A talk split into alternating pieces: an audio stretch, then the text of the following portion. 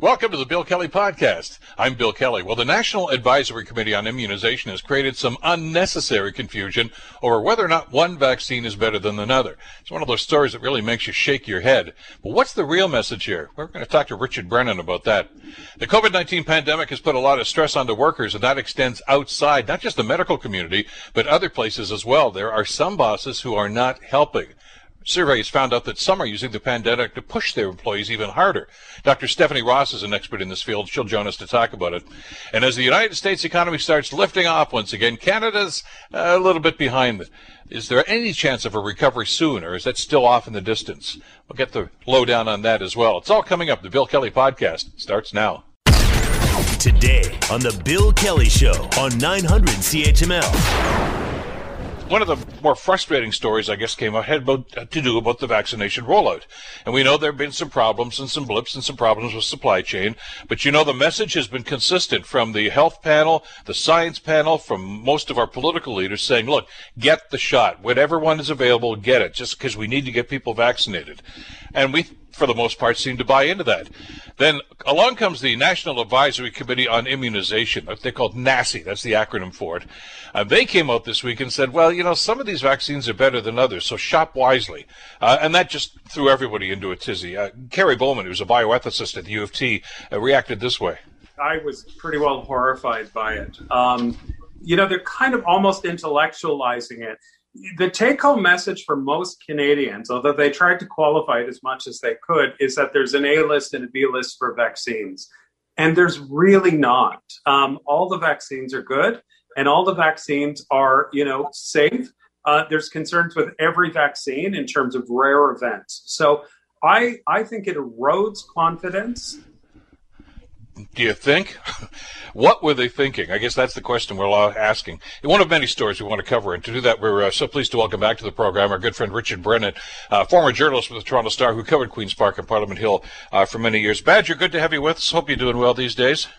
Thanks. Uh, everything's good here, Bill. Now did, now, did you get the no-name vaccine, or did you get the Class A vaccine? Because according to uh, NACI, there's a difference. Oh, geez. When I read, read that and heard that, I well, I just shook my head. I mean, it, why don't we just complicate everything? You know, we have one message where we're telling people grab whatever vaccine you can get because they're all good, and then we have these clowns at the National Advisory Committee on, on, on COVID to saying, well, you know, one's better, one's better than the other one. That well, just a minute now. The message all along has been get whatever you can, get vaccinated. That's the most important issue here. And and by the way, it's that's not just a political message. That's from the science table, Dr. Juni and, and, and Dr. Bogoch, all the people we've talked to many times. The World Health Organization is, is singing from the same song sheet too. So who are these guys to come along and say, well, we don't think so? Well, I, I think your your, uh, previous uh, clip there, where where the gentleman said, you know, they're they're just overthinking this.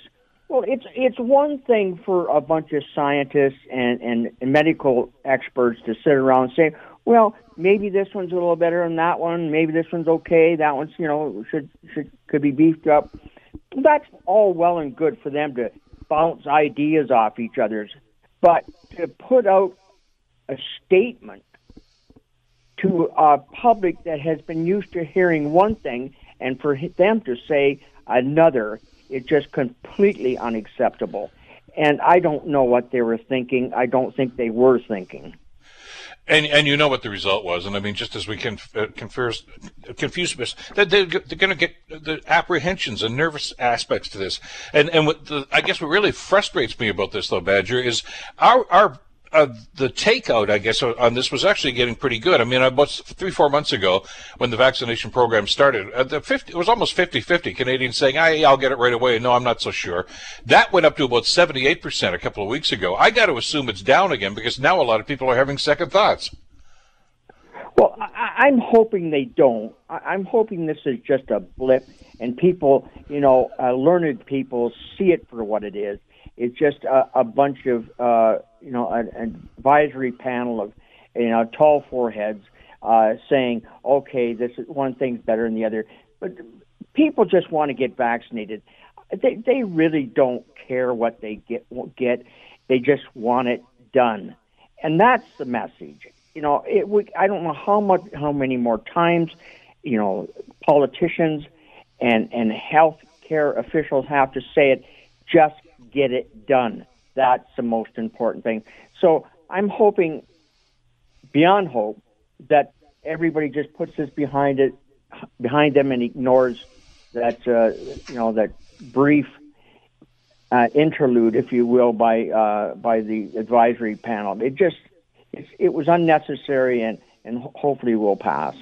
I understand because there might be some trepidation because we've heard some stories about people that have had adverse reactions, and, and sadly there have been a couple of deaths about that. But uh, as we've talked about before, there's a risk in every medical procedure, whether it's a vaccination, whether it's a surgery, anything else. You always have to sign a waiver and say, you know, understand this could happen. Probably not going to.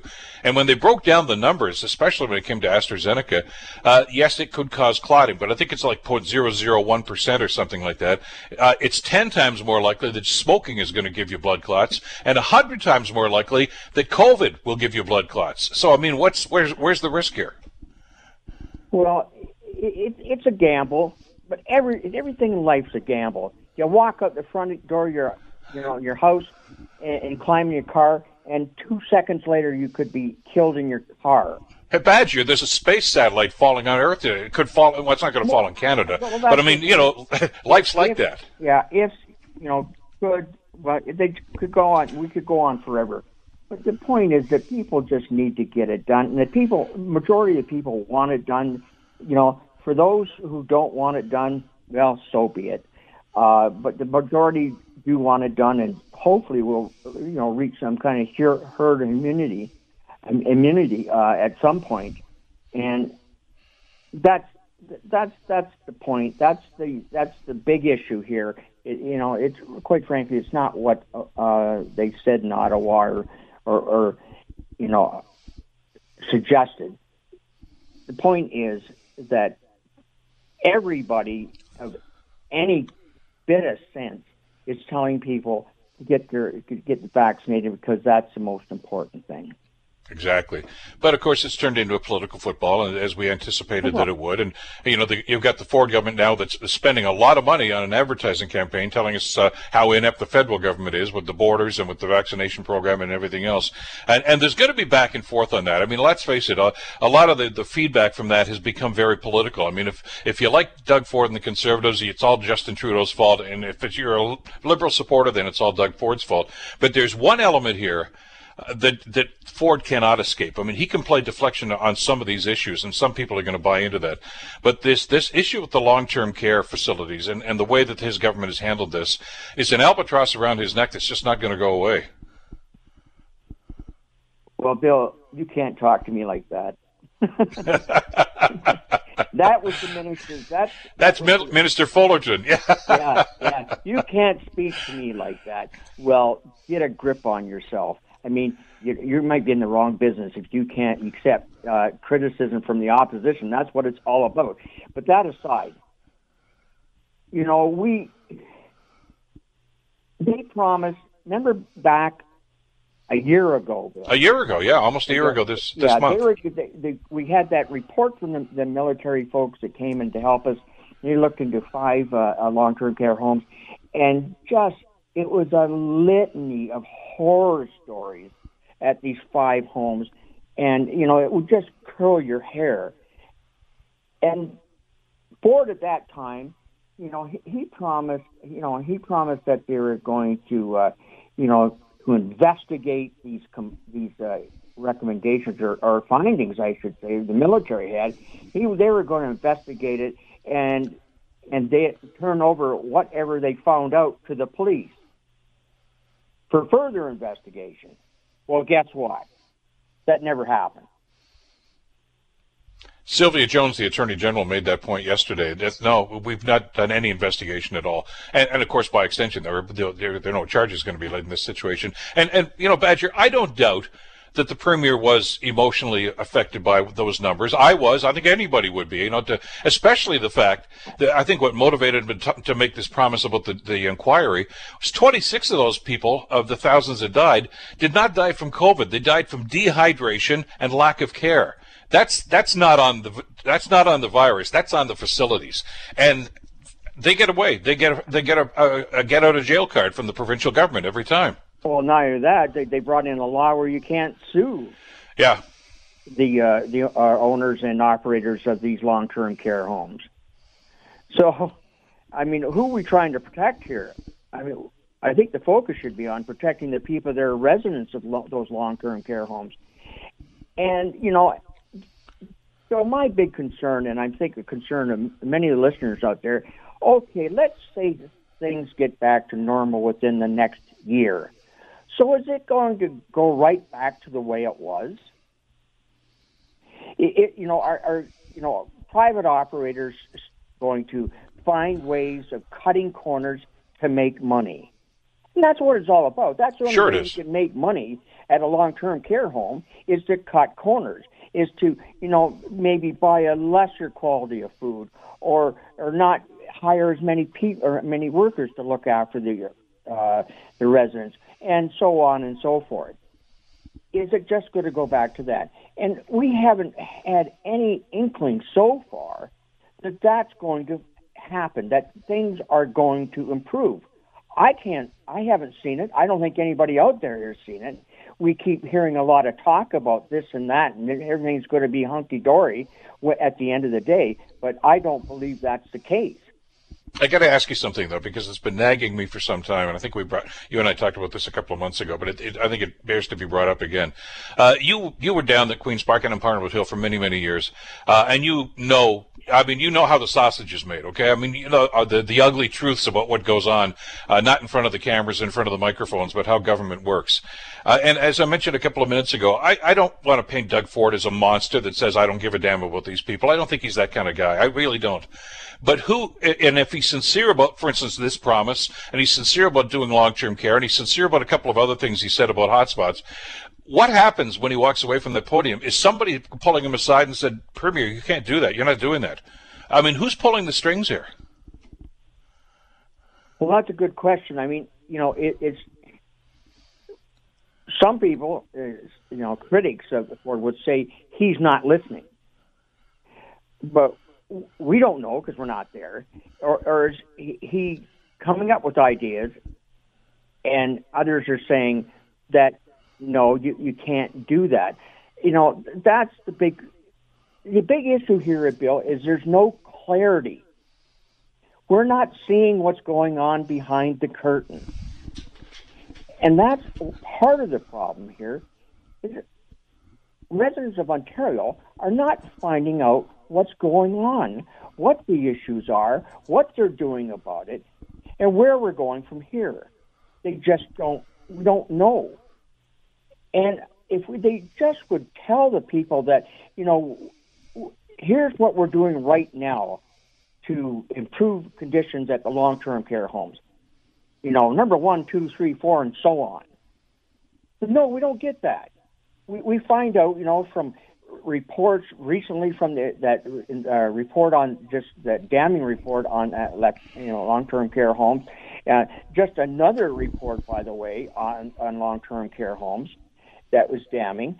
We, we, we hear about that, but we don't hear what the government's doing or prepared to do to address those issues. Well, and you know what that's caused? I mean, because we've heard from the science table, people like Dr. Jüni and others that are on that table that said, you know, actually he almost quit. I mean, he told us that on the program the day after. He was so frustrated.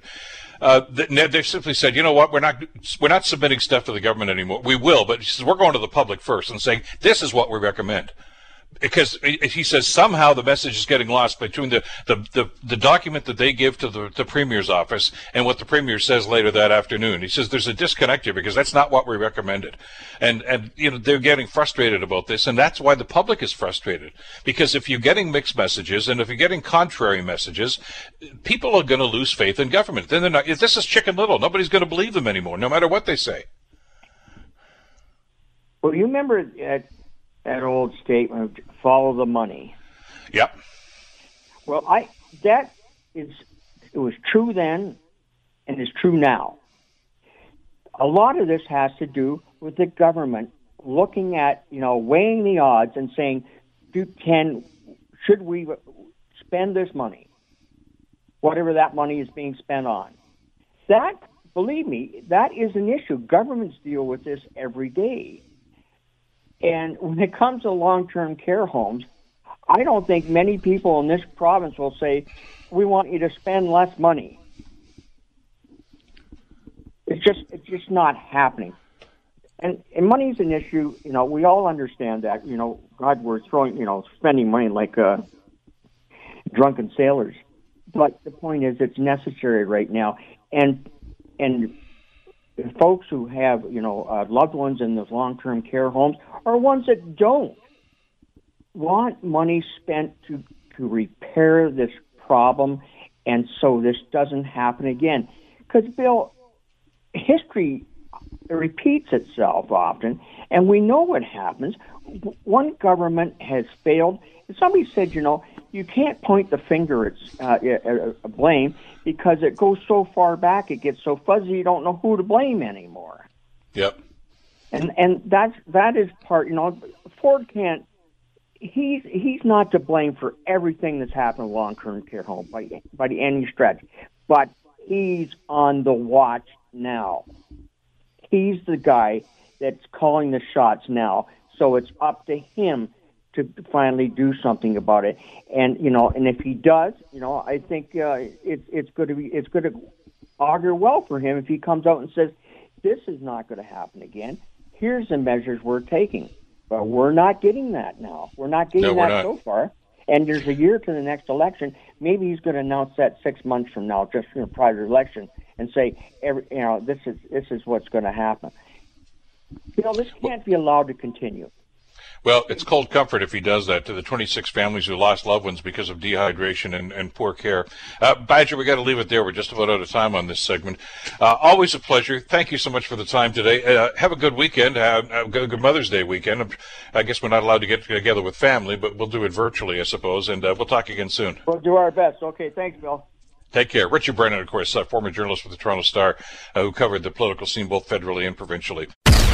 You're listening to the Bill Kelly Show podcast on 900 CHML. I think we've all seen the, the pictures, uh, at least in our minds, over the last, well, 14 or 15 months of uh, healthcare workers, nurses, doctors, uh, uh, support workers, you know, just leaning against the wall, exhausted after uh, so many hours of work, uh, in trying to save people's lives, trying to keep people going uh, through the crisis. And, and it's, it's heartbreaking to see this. Uh, and we always ask ourselves, I guess, you know, are we doing enough to support those workers? I mean, you know, do they feel as if we're we've got their backs uh, because of the great work that they're doing? And the answer, for the most part, is maybe not. Uh, but it's not just healthcare workers, unfortunately. A recent survey indicates that a number of people uh, that are still working these days through the pandemic uh, feel as if sometimes their bosses are actually taking advantage of them. That's a rather troubling statistic. Joining us to talk about all of this is uh, Dr. Stephanie Ross. Uh, Dr. Ross is the director and associate professor with the School of Labor Studies at McMaster University. Uh, doctor, so good you had some time for us today. Thanks for jumping in. Oh, thanks so much for having me, Bill.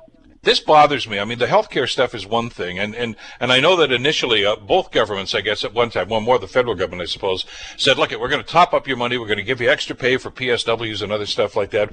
But the, the thing that I found very frustrating about this, doctor, is they put a sunset clause on it and said, "We're going to do this till like June or whatever it was." Well, the, the pandemic is still on, and the support's Absolutely. gone. I mean, wh- where's the logic there? Absolutely. Uh, well, I, I think that some of this is a bit of uh, PR and pandemic theater, and I think what uh, people who participated in our research told us is that you know both on the on the level of health and safety and on the level of you know pandemic pay at the beginning of the pandemic there were a lot of efforts being made and and we did see that that that workers talked about how employers did make improvements or changes to the the design of their workplaces at the beginning of the pandemic, but a lot of those things went away as the pandemic ground on. And that in, in fact, a lot of workers report not just increased stress and anxiety at work, which I think we would see as expected, but mm-hmm. that the the issues that they were raising at work around their health and safety and around their sense of being appreciated through income and through flexibility and uh, understanding by their employers started to fade over the over the period of the pandemic. So, you know, one construction female construction worker told us that her employer not only neglected recommendations for creating a safer working environment that were brought up by workers, but even laughed at them. And I think that's just the tip of the iceberg of what's going on in, in workplaces across the province. Um, and I think you're very right to say, like, the, the rolling back of pandemic pay is especially egregious because um, we know that employers have received wage subsidies, and we know that uh, that that workers who are on the front lines, in particular in the private sector, are working for companies that are making profits hand over fist. And so they can well afford to continue to pay people uh, a, a premium for putting their lives at risk in order to allow the rest of us to be able to uh, meet our needs while this pandemic is being dealt with uh, we need to uh, uh, underscore a very important point in the, in the, research that you did, though, here, Doctor. Is uh, there's a huge difference here between union and non-union positions, isn't there? That's true. Uh, it, it, was actually quite remarkable. Although we, we do know in general that you know unionized workers fare better in terms of income, in terms of various kinds of access to benefits and other kinds of protections in the workplace, especially with respect to health and safety. Uh, but it was quite remarkable that we saw uh, that unionized workers were much less likely to have lost income during the pandemic. They were much less likely to have lost their jobs than their non-union counterparts. Uh, and I think that we see that uh, non-unionized workers were much more likely to report a negative interaction with their employer. And by negative interaction, we mean, you know, uh, unwarranted discipline, bullying, being pushed to work harder, uh, having trouble being paid on time, which was one of the most clear indicators that something's going wrong in the workplace. So if you were non-union, uh, in the pandemic, you were much more likely to be pushed out of the labor market. And if you stayed in your job, you were much more likely to uh, have something negative happen to your job than your unionized counterpart. Uh, and it's it's a I think what we're seeing in this moment is that the trends that we saw before the pandemic are being intensified. So the the experience that workers are having in the labor market are being even further polarized. Some workers have some relative protection, and those who don't have protection, whether from a union uh, or otherwise, uh, their situation is getting much, much worse. And by the way, it's, it's not as if the people that are unionized jobs are living, you know, the, the high life here. Uh, we did a story. I know you know the story, Doctor, earlier this week about the, the Canada Post people that actually held a retirement party uh, right in the middle of the pandemic. You know, the, at, at, its peak just a couple of weeks ago. I got a, a I got a message just after we did that segment from a worker here in the Hamilton area uh, who did not want to give the name for obvious reasons mm-hmm. and said that's not the tip of the iceberg. He says you mm-hmm. should see the working conditions. They don't use PPE. They're not social distancing. All the stuff that they say they were going to do. And this is a unionized shop. This is the, yeah. Canada Post. And yeah. he said, he says, I'm afraid to go to work. It's unsafe. And I, I know you're hearing that from union and non-union workers, the people that are in non-compliance. But do you want to be the one that rocks the boat? No, absolutely. And I mean, I guess it's also about what, what climate is management creating that leads to this level of noncompliance. I, I think that that's a big part of the story. Um, you know, when you are pushed to work hard and fast, to get a lot of work done, which a, a lot of people reported to us that their the level, the the expectations that, uh, at work have increased over the pandemic. So you've got a situation where you've got a lot of uh, job responsibilities and you've got to get it done fast. That's when uh, things like PPE and social distancing and all of the things that re- that are required to be done to make the workplace safe in this new environment go by the wayside because what is the most important thing is to get the job done fast. And so workers adjust to that situation. But you're right, it's, it's not just non-union workplaces. Uh, Canada Post is a good example where people don't perhaps feel as much ability to say no as they might. Uh, we see that in education as well. We have all kinds of comments from uh, people from uh, who are working in schools about the, the, the way in which the design of their workplaces just made it impossible before the lockdown to really do social distancing. And that's not something that, that workers really have a lot of control over, right? They're, they're put into buildings and put into situations where they are crowded and together, uh, and, it, it, and they are at risk. Uh, but I, I'd say, too, that, um, that, that whether one is union or non-union, what we see people telling us is that employers are very aware that the level of unemployment in the economy gives them more power. Mm-hmm. So one one uh, worker talked about how uh, their boss was kind of on a power trip and was saying things to them like, "You should be grateful for having a job," um, and even asking workers to do non-work related things because they gave the impression, eh, whether implicitly or explicitly, that there were other people who were desperate for work, and if you didn't do this, we could replace you. And I mean, this is this is depression level uh, kind of power dynamics, right? Those are stories that we used to hear from the Great Depression, um, and uh, that we're hearing this in our survey is extremely troubling, and it tells us something about how employers, some employers, are aware that unemployment gives them more power with respect to their employees and are taking advantage of this huge economic and social crisis uh, in ways that are going to create long-term negative effects on workplaces. Um, I think that's something we that employers need to think about. When workers feel unappreciated, overworked, unrewarded for doing more effort, they're also going to feel angry and betrayed. And the, the level of mistrust that's going to kind of fester uh, isn't going to go away after the pandemic's done. And we don't want to paint a picture here that all employers are, are you know, evil monsters. I mean, because we've heard some great stories of people that have done incredible things with their employees to try to get them through and give them whatever assistance they can. And I know you have to balance it with that, uh, but which is why these stories need to be told uh, about the bad apples, the ones that are doing this. And and some of the stuff you've heard here, Doctor, I I, I just find incredulous. I mean, uh, basically, I, from many of them, as you mentioned in the reporting, that's saying, look at you, you know, you're lucky to have a job. And I got 20 mm-hmm. people out here that don't, you know, that want your job if you don't want to do what I'm telling you to do. There's that mm-hmm. element, but there's also the element where they're calling them in and saying, look, at uh, we're going to charge, we're going to pay you less money now uh, than yeah. we were planning on doing, and if you don't like it, there's the door. Uh, and and uh, most of these, of course, are non-union positions that are doing this. But I mean, it's really taking advantage of a situation. Absolutely. No, you're quite right to say this. I mean, in our in our study, we found that 25% of people reported these kinds of negative interactions.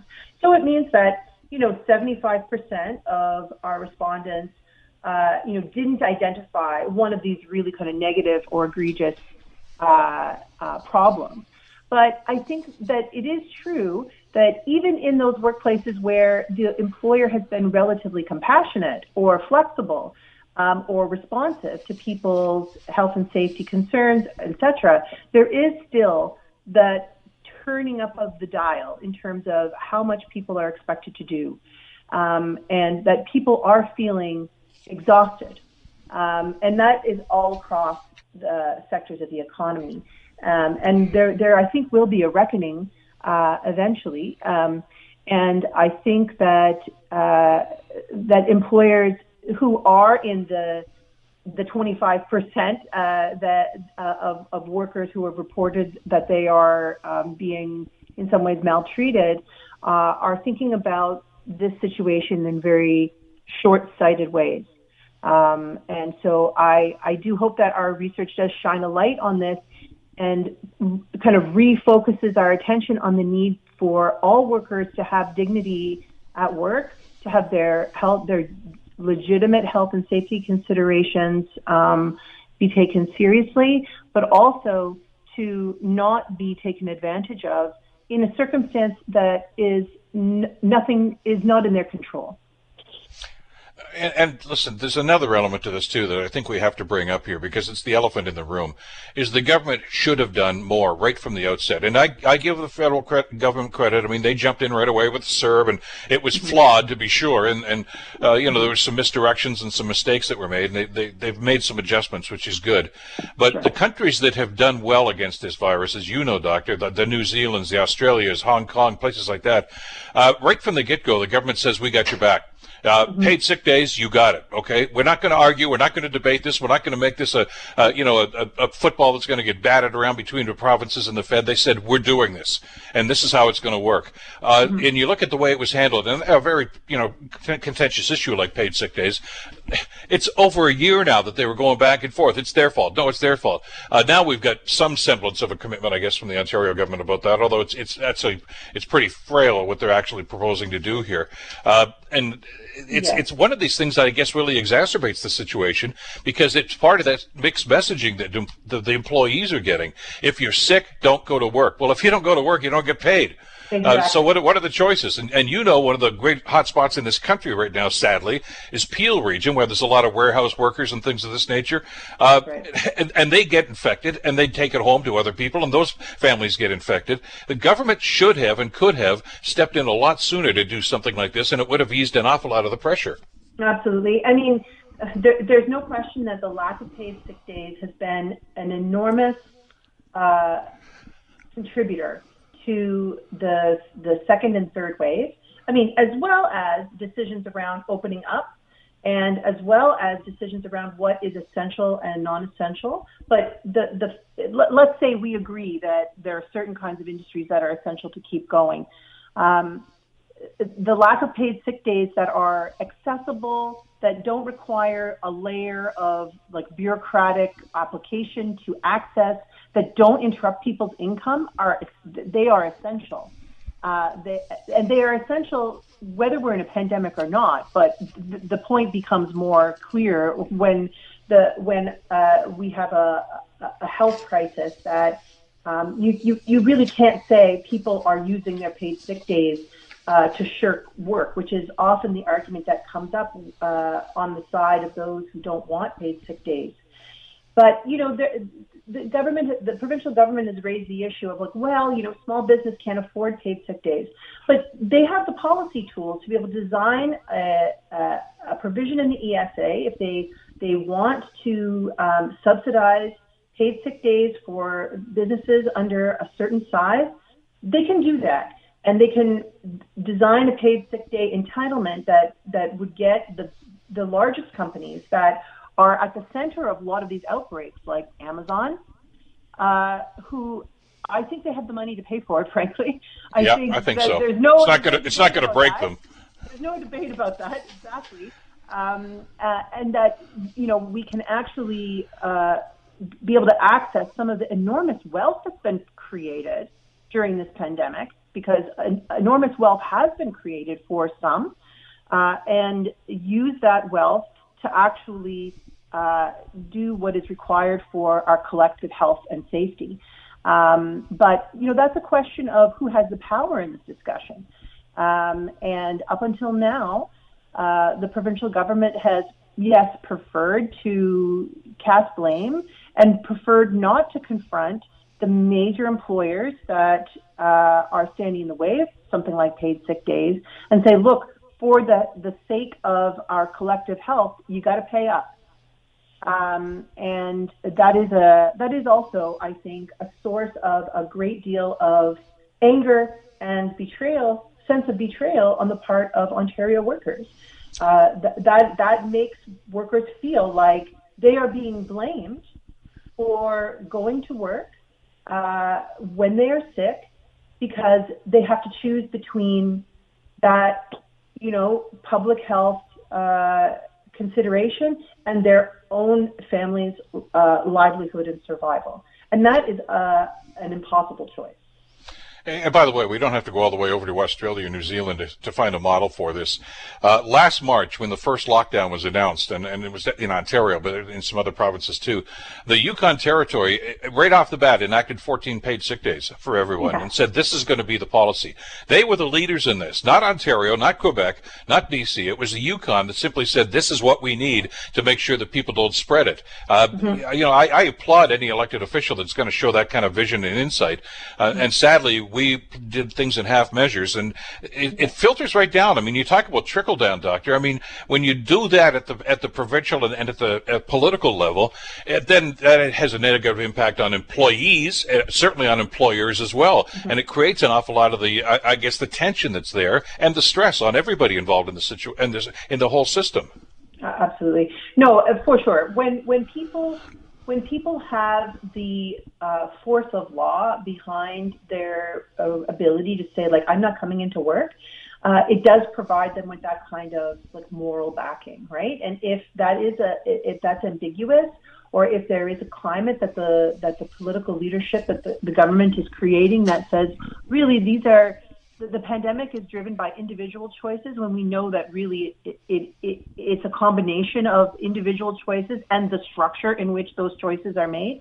You're absolutely right. Like that leadership creates a climate in which uh, tension uh, and conflict are going to only grow. Um, and that's going to take place at the level of all of our workplaces um, and at the detriment of, of workers' health uh, and the, to the detriment of the long-term uh, sort of functionality of relationships at those workplaces after the pandemic is done. Um, and uh, it is a very short-sighted uh, policy choice on the part of the provincial government. Uh, but at the same time, I, I, I think that, uh, you know, when you create a paid sick day regime, for instance, I think that what the government fears is that people will will get used to it. Um, so here's an emergency measure that actually significantly improves people's lives. Um, people are going to want to carry through after the pandemic, and rightly so. Sure. Um, well, it's a discussion we should be having, uh, but we're right out of time this time. But uh, let's let's pick up on this another time, Doctor, because uh, it's important to, coming out of the other end of this. Uh, thank you for the great work that you and your staff have done on this, and thanks so much for the time today, Doctor. Thank you for inviting me to talk about it. I really appreciate it. You're listening to the Bill Kelly Show podcast on 900 CHML latest economic numbers, uh, well, tell two different stories here between Canada and the U.S. Uh, the U.S. economy is, uh, well, catching fire, as we've seen. Canada, well, we're in a bit of a rough patch these days. Joining us to talk about this is uh, Peter Hall, Vice President and Chief Economist with the Export Development Canada. Uh, Peter, great to have you back on the program. Thanks so much for the time today.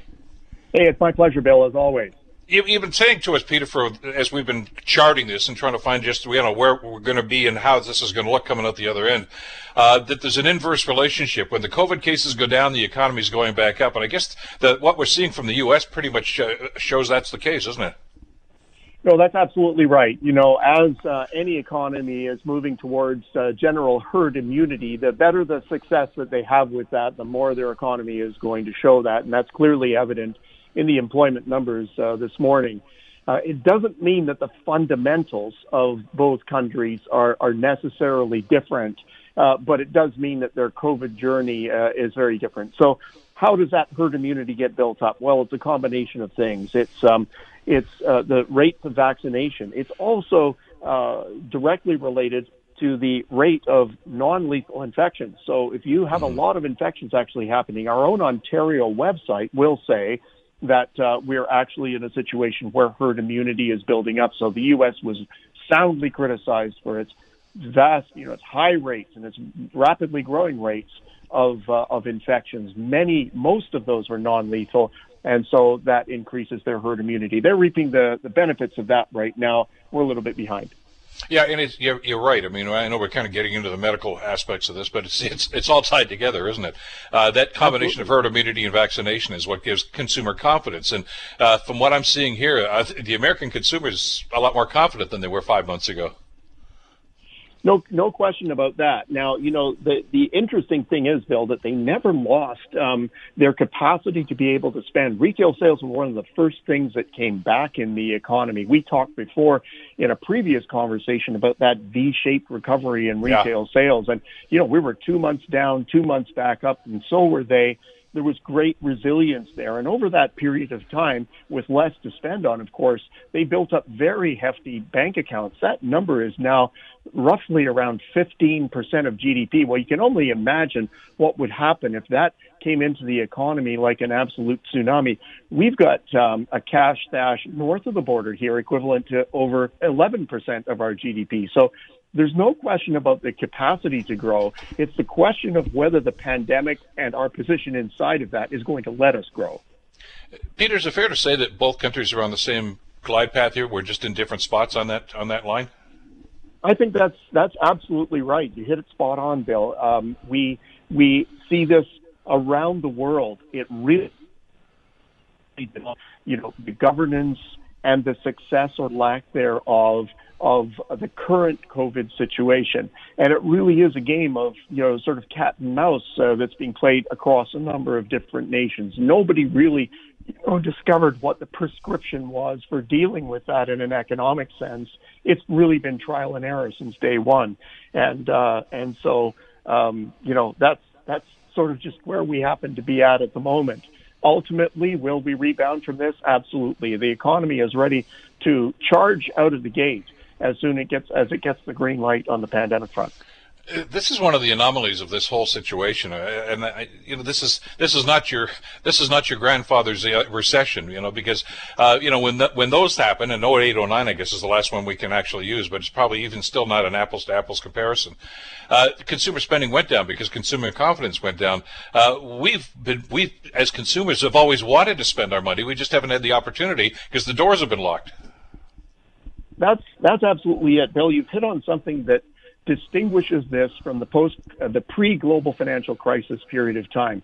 There, what we had was a five to seven year massive global bubble of excess activity, and you know it just needed something like the collapse of mortgages or what have you as the needle that burst the bubble. This time around, when we were in the pre-pandemic period of time, no bubble.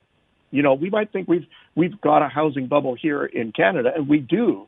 But they did not have a housing bubble in the United States. Neither did Western Europe have one. And in fact, it's very clear to see that there was underconsumption and underinvestment for a very protracted period of time in both of those areas, in both the United States and Western Europe. Well, that's about 45 percent of world GDP that didn't enter this whole thing with a pre-recession bubble, but with an anti-bubble. And we call that pent-up demand. Well, if anything's going to bring your economy back from a pandemic with a roar, it's it's the existence of pent-up demand. Add a dollop of stimulus to that, and boy, you know, we're in for a fasten your seatbelts kind of year.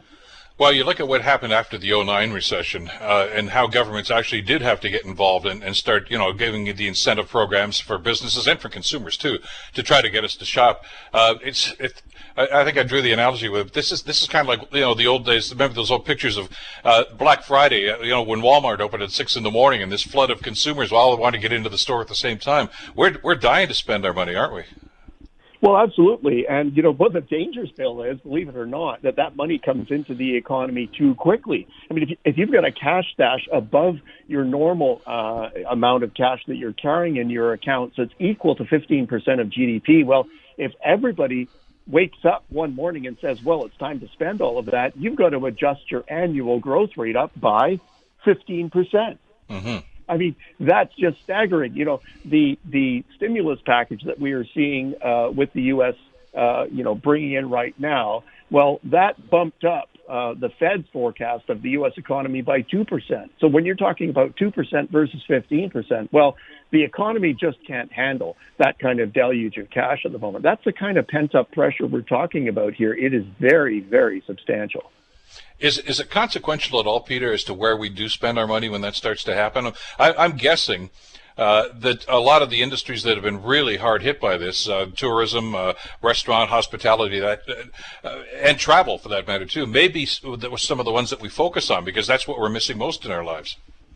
Well, I think that they really need to dust off their marketing campaigns right now yeah. because you're absolutely right, Bill. You know, the pent up pressure, if if that spending pressure gets spent in those areas, well, that will be a relief for the economy because there is actually capacity to absorb that on the tourism side of, of things more than any other part of the economy, whether that's accommodation, whether it's the food sector, whether it's uh, the entertainment or the arts uh, sector. Those are all you know, as low as 50% of pre-pandemic levels of activity. Well, you know, if the money goes into there, that's great because because other parts of the economy are back and they don't have the capacity to absorb new spending. I mean, we can't crank out enough vehicles right now. Uh, everybody's trying to get their hands on the latest uh, new uh, new uh, vehicle, and uh, and we really have a constraint with uh, with respect to that. We can see what's happening to the housing sector. So you know we've got we've got some areas of the economy that are redlining. We certainly hope that a lot of that cash actually ends up going into into those parts of the economy that can really take that and and that really need it. Peter, what's that going to do to the employment numbers?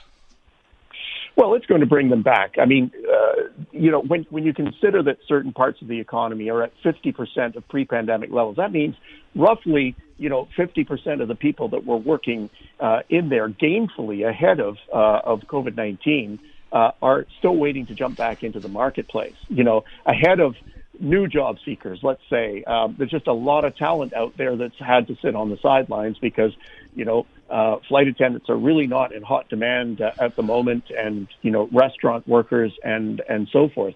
There's a mix of uh, of skill levels that are inside of all of that. Well, the employment numbers are going to zoom up inside of those areas particularly, and thankfully there there are the people to actually fill those roles. Other sectors, they're they're running pretty hot right now. You know, there isn't a lot of spare labor around in things like construction uh, at at the moment. Yeah, it's uh, it, that's that's part of the problem here, obviously, because of the shutdowns that are happening, especially here in Ontario. Uh, these businesses, uh, well, the construction business, I guess, is a great example of that. I mean, they were going crazy, and now they've had to cut back because of this lockdown, and they're hardly waiting to get back to work in situations like this. There's another factor I wanted to ask you about, though. Uh, when we're comparing, you know, the U.S. and Canadian economies and where we are in in this recovery process, uh, and, and that's the relief package that uh, the the Congress finally passed down there.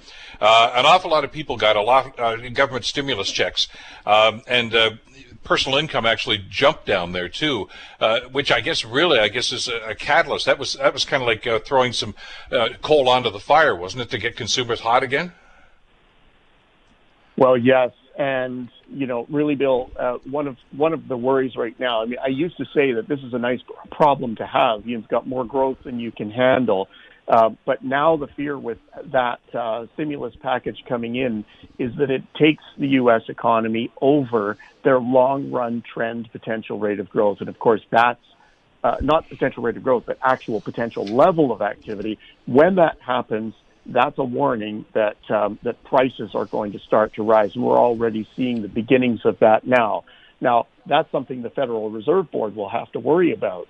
Uh, the benefit, let's say, if you're a Canada or somebody that trades intensively with the United States, is if they can't handle it, guess what? It washes across the borders. Mm-hmm. And so the OECD has estimated that the U.S. stimulus plan will actually kick up Canadian GDP by a full percentage point. We already had pretty strong growth happening baked into the numbers already. And you're going to layer on an additional 1% to that. Well, that's a real help to our economy when that happens. And it just just underscores what you've been saying and for years now. I mean, we are so tied to the American economy, for good or for bad. I mean, if they're doing well, we do well. Uh, and, and, and, conversely, of course, if they start to go into the dumper, we, it's going to have an adverse effect on us. Uh, so it's it's it's kind of like we're in uh, we're in the, the jet stream here, and we're just kind of following along. Uh, how far behind are we, though? I mean, when can we start to see some of that action on this side of the border? Is is is it totally dependent upon the lockdown and when that that, that finally ends? Well, it's a real stop-start exercise, Bill. It's the right question to ask. And, you know, once we get the green light on the pandemic front, it's amazing how quickly the economy comes back. So we may be lamenting the loss of 207,000 jobs uh, this time around, and nobody nobody takes that lightly. But you know, let's remember that in the two previous months, we had in February an increase of 259. We had 303,000 new jobs in March. And so these are substantial gains. We used to get really excited about 40,000 jobs in, in a given month. You know, we're blowing this away by, you know, anywhere from five to 10 times the magnitude here. So this is a highly volatile situation. Thankfully, the trend is in the right uh, in the right direction, and so we have a month of setback, but we have the capacity to actually bring uh, hundreds of thousands of workers back into the fray once we get the green light, once uh, once we are, are ready to roll again. And and so I've got every confidence that that day isn't far away from now, uh, especially as our rates of vaccine rollout are actually uh, some of the fastest in the world. We're faster now than the United States, than Germany. We're faster than Israel, and we are faster than the United Kingdom. And they are all the front runners. So we're really playing a game of catch up right now. We're well ahead of the European Union in terms of what it is that we are doing. And so it's, it is simply a matter of time before we get to that uh, point of herd immunity that the United States is running. I think we're, we're weeks away from that now. And I, I'm I'm sensing a lot of other folks are sharing that optimism as well. And, and your point's well taken. We've seen the numbers, and as great as the success story of the uh, the vaccination program in the states has been, it is starting to, to tail off right now. Uh, they may have actually peaked, and that's going to be where it is. And the growth is is incredible to see what's happening in Canada. I know we're way behind with the population that's vaccinated, uh, but the fact that there's growth here is a positive sign. And and I guess uh, you know the the economic indicators indicate that's happening too. I mean, the Bank of Canada is still projecting 6.5% uh, growth for the Canadian economy uh, for the latter part of this year. And I guess we have to put this in context too, don't we, Peter? I mean, the first quarter, we were pretty much neck and neck with the U.S. economy. They've bolted ahead right now. But from what I'm seeing from the numbers here from the Bank of Canada, they're expecting us to maybe not catch up, but we're going to be on their tail pretty soon.